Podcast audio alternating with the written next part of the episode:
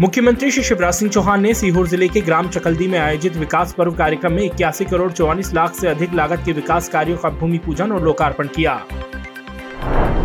चकलदी में आयोजित कार्यक्रम में मुख्यमंत्री श्री चौहान ने चकलदी में कॉलेज खोलने, पट्टा दिए जाने, रतनपुर से सतराना मार्ग, आगरा से सतराना एवं निपानिया से खटगांव मार्ग का निर्माण कराए जाने की घोषणा की। चकलदी में आयोजित कार्यक्रम में मुख्यमंत्री श्री चौहान ने कहा कि भाइयों बहनों, चिंता मत करना, बिजली के जितने बढ़े बिल हैं उनकी जांच कराकर सभी को कम किया जाएगा। मुख्यमंत्री श्री शिवराज सिंह चौहान ने सीहोर जिले के गोपालपुर में बावन करोड़ रुपए से अधिक लागत के विकास कार्यों का लोकार्पण व भूमि पूजन किया।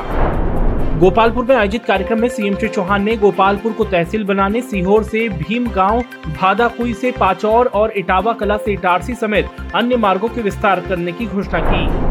मुख्यमंत्री श्री शिवराज सिंह चौहान ने सीहोर जिले के गोपालपुर में विकास पर्व के दौरान आयोजित जनदर्शन कार्यक्रम में सहभागिता की। इस दौरान क्षेत्र के नागरिकों ने मुख्यमंत्री जी का उत्साह के साथ पुष्प वर्षा कर आत्मीय स्वागत व अभिनंदन किया।